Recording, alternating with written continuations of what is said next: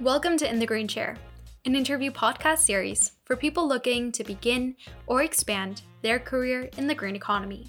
I'm your host, Anna Garza, and today's guest in the Green Chair is Executive Director of the Whistler Center for Sustainability, Cheeying Ho. Sustainability and social purpose is the way we do things, not an add on anymore. So, in order to scale that up, I don't think we can expect everybody to be innovative and think of new ways to doing something. Rather, we need to learn what's working well and figure out how to replicate and replicate and replicate and scale it up so that it's easy for everyone to do no matter what size their organization. She has over 20 years of experience in urban and community strategic planning.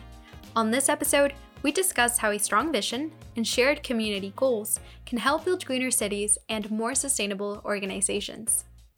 Welcome to the Green Chair Cheeying. Thank you so much for joining us today. Thanks, Anna. So, you're based in Whistler and you're joining us today from there. BC and Whistler has some stereotypes of yoga, ski bumps, and greener living. As an urban planner living in BC, do you think any of these tropes are true? And why does it attract people to live there? I just want to say first that I'm grateful to be living, working, and playing on the unceded shared territories of the Lil'wat and Squamish First Nations, and very grateful to be here on their land. Um, yeah, probably less yoga, known for yoga, even though we have lots of yoga studios. You hear so many stories of people coming to Whistler as a ski bum for a season and then 20 years later they're still here. So it's it's an amazing place to to live, work and play obviously and to raise a family. Before I moved to Whistler, I hardly ever came here uh, as a to ski in the, in the resort, but I had heard about Whistler's sustainability initiatives and including the Whistler Housing Authority and the housing of the non-market and resident and price restricted housing, which is very unique in the country.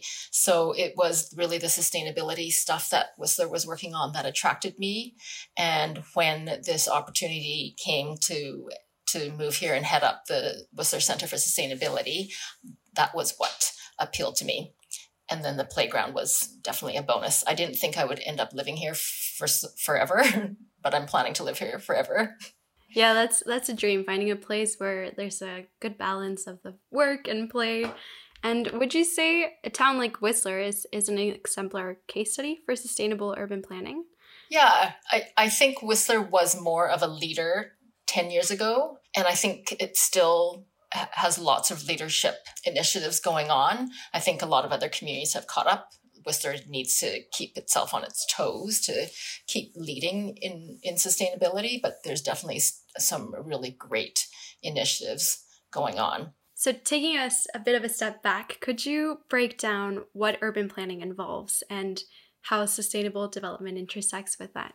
Urban planning, I guess it involves everything to do with planning for your community.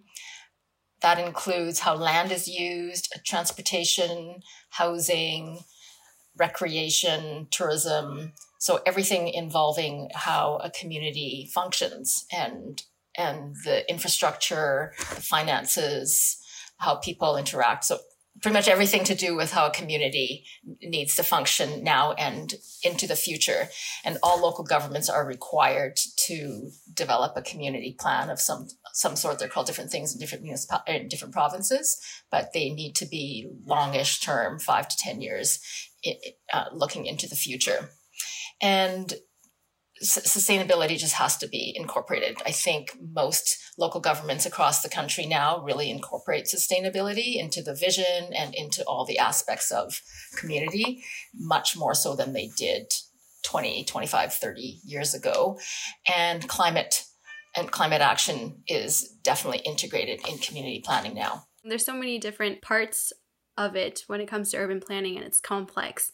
So how do you know where to start and I guess maybe you can walk us through your your work day, who you collaborate with. We support communities to do their planning, and often that's around engagement. So one of the first things to start with is to make sure that there is a clear vision that the community has for how it wants to grow, develop, and meet all the community's needs in the future. So sometimes we'll prompt it or raise some questions to make sure that all aspects are considered around sustainability, affordability, livability, equity, inclusion, diversity to make sure those things are all included, but really just to facilitate those conversations and coming up with a shared vision. And then once the vision is created and some goals, then the planning can start. So how do we achieve these goals? What needs to be done to get there? Our work in planning is everything from a broader community plan to a housing plan or a tourism plan. And then we do a lot lot of strategic planning as well for uh, nonprofit organizations to support them with strategic planning, but also with councils in, in local governments. What are some key ideas of strategic planning? The vision is so important to make sure that everybody is able to think of the, the desired future, what they want in the future, as opposed to just start identifying things that need to be done without having a really inspiring and aspiring vision for the future. So to make sure everybody's on board. So whether it's a community or it's a board or it's a council, to make sure there's that really clear and compelling vision that's articulated very clearly and also some specific goal statements around different areas of responsibility.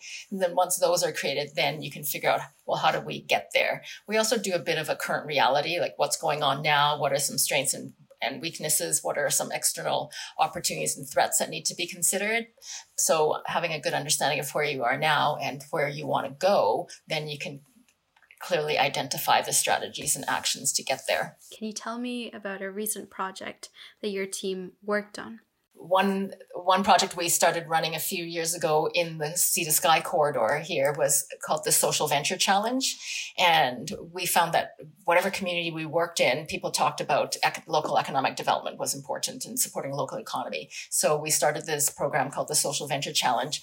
Uh, it was essentially a training program for new entrepreneurs wanting to start businesses or side hustles that had a social purpose so we ran that for three years. And then the other thing that we just finished was a food recovery and redistribution strategy. So working with food banks in the region and grocers and restaurants and hotels. This was more research based. That was our first phase to, to really understand where is the extra food waste coming from? Where is it going? And what are the needs of the food banks? What is the need and demand and, and their current supply challenges? And trying to figure out is there a way to connect and collaborate more between the food producers and, and farmers too and the food banks in order to provide more food? And in a busy urban environment in what ways do people benefit from sustainability being incorporated into developments? You know sustainability is a pretty broad term so we can talk about sustainability, everything from housing to climate change to protecting our environment and forests and oceans and water, etc. One of the things that the city of Vancouver just did was council just passed this, I think it's a pilot project to densify neighborhoods. So to allow owners of single family properties to develop up to six units in the single family lot. So this is completely new, very innovative, and it's a great way to just test this out, incorporating policies around housing and then translating it to zoning and regulations that allow people to actually do those things. It's so important. Can you share with me another example?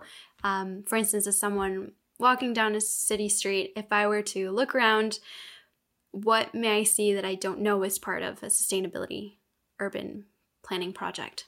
Yeah, and talk about natural assets. So, for example, we sp- the communities, local governments spend a lot of money on infrastructure, so sewage, um, transportation, uh, roads, etc.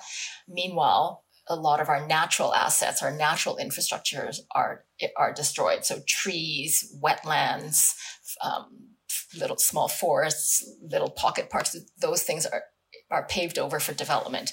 Instead, we need to figure out how to preserve these natural assets, these this green infrastructure for many reasons. One, it, it they act as natural infrastructure. So for stormwater, for example, instead of having to build all this stormwater infrastructure, if we allow these wetlands to be maintained, these little creek beds, that acts as natural infrastructure filtering our stormwater back into our water cycle instead of flowing out to the ocean and, and it's gone. And also for climate impacts, the more green infrastructure we have in our communities, the more they act as carbon sinks and heat sinks. So it's an adaptation as well as a mitigation support for, for climate change. Yeah, and, and I like how you talked about infrastructure because I think a lot about in cities, the um, concrete is a big issue, right? With flooding. And I know that you have over 20 years of experience in community planning, engagement, and sustainability.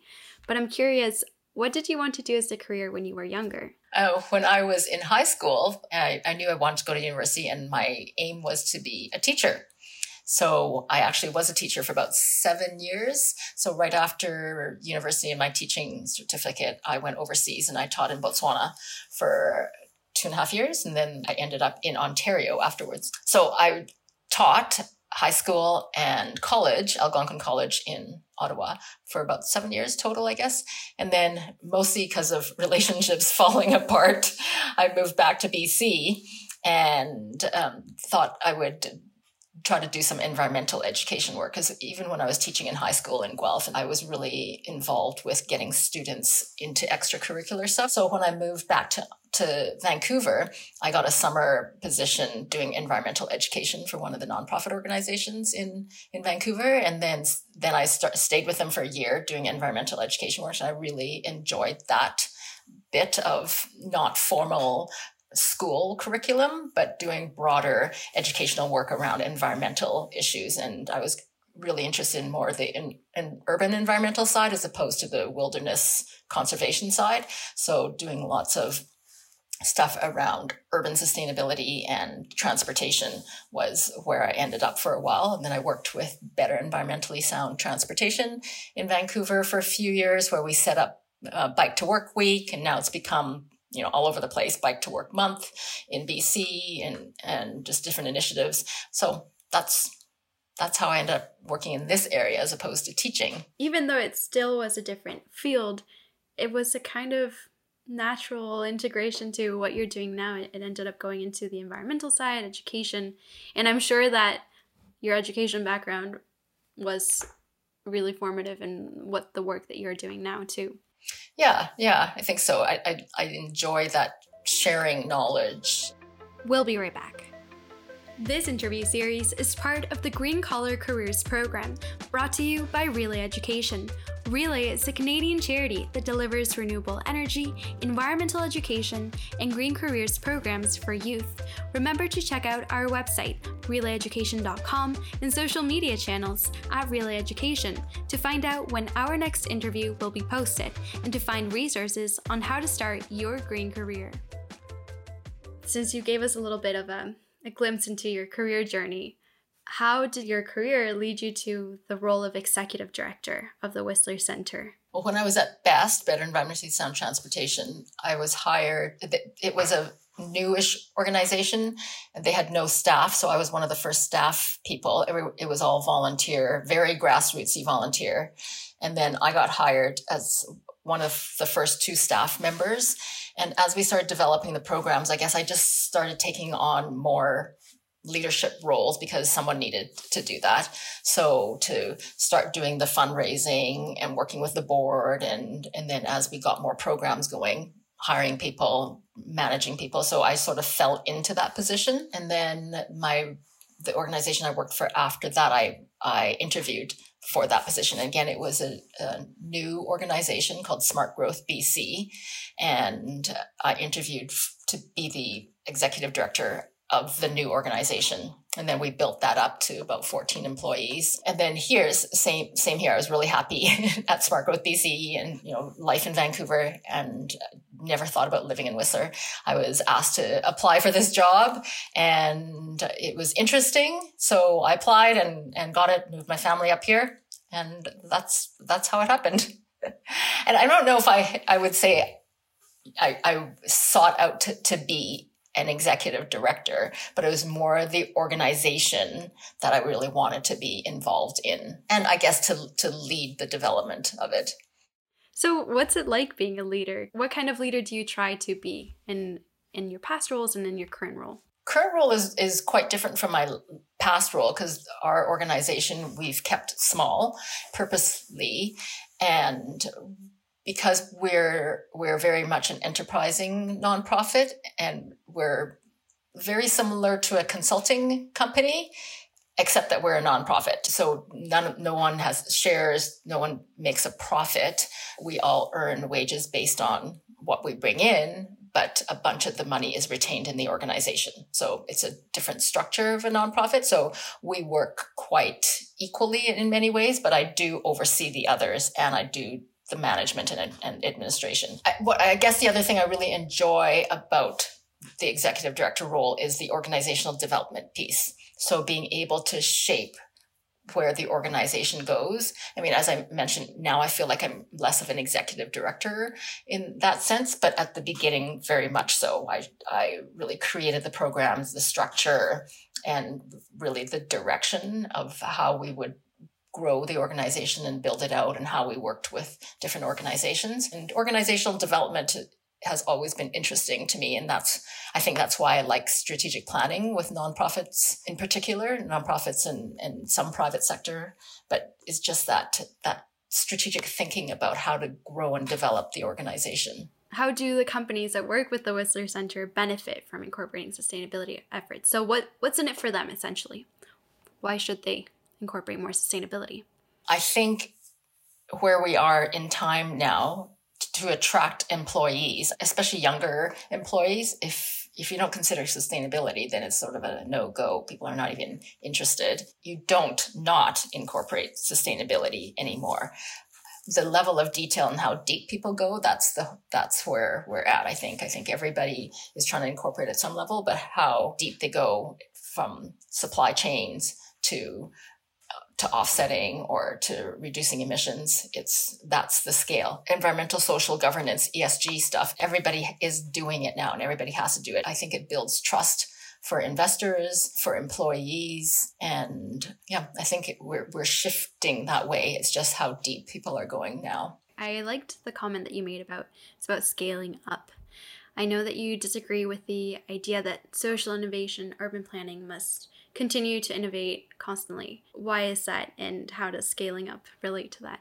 Yes, that's a good question too. And it's not that I I disagree with it completely. I think innovation moves us forward constantly, but it's not only innovation that makes change at a big scale. We can't keep piecemealing and having these one offs as great examples. We need to scale up so that sustainability and social purpose is the way we do things, not an add on anymore. So, in order to scale that up, I don't think we can expect everybody to be innovative and think of new ways to doing something. Rather, we need to learn what's working well and figure out how to replicate and replicate and replicate and scale it up so that it's easy for everyone to do no matter what size the organization, what the cultures are, whatever. Obviously things need to be customized, but we don't always need to come up with something new in order to make change happen.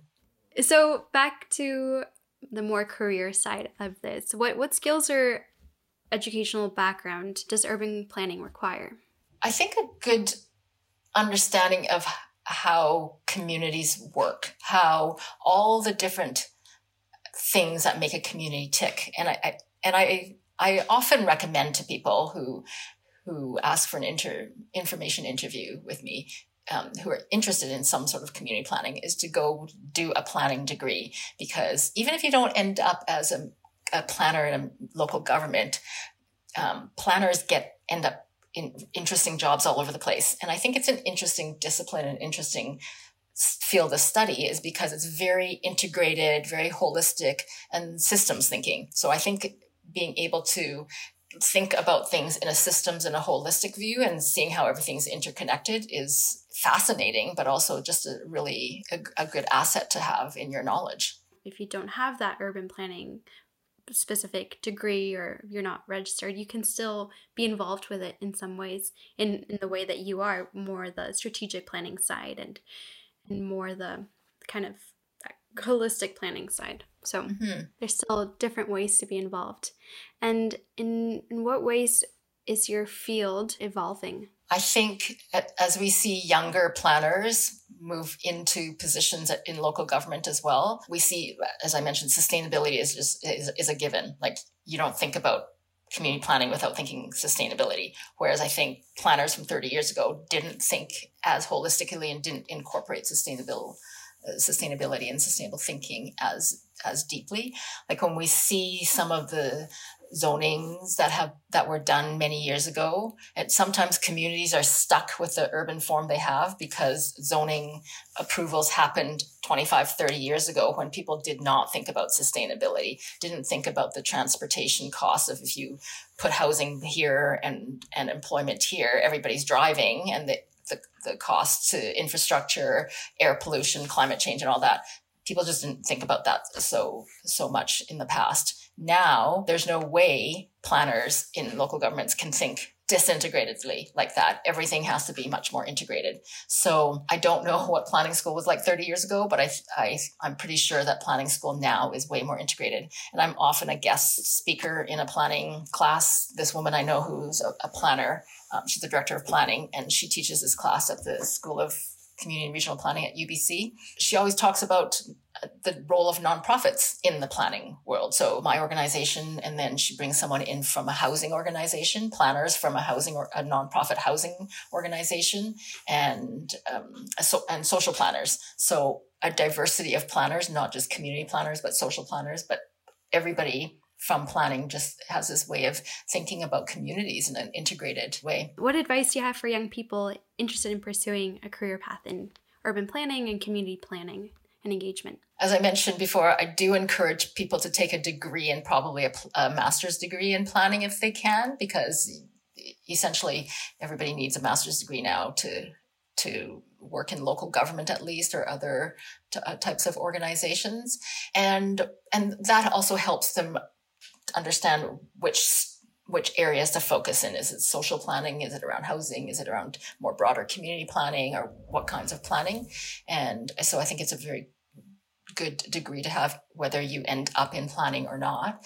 So that's one thing. And then the other thing is to talk to people working in the field. So coming up with some really smart questions like yours and just talking to people. People are generally really um, willing to talk to, to people going interested in the field and going into into it. So having these inter- information interviews is really good to just understand more. But also, it's a good step in the door. So if you do end up um, getting your degree or whatever and starting to to look look for work, then you already have some connections that you've made in the past. How can our listeners connect with you and learn more about the work that you do? People can email me at any time, cho at whistlercenter.ca. Well, thank you so much for joining us today. It's been an absolute pleasure. Thanks, Anna, and thanks for all your very thoughtful questions. thank you very much. Thanks for sitting down with us in the green chair today. Once again, I'm your host, Anna Garza, and stay tuned for our next episode to learn more about the different paths people take to working in the green economy.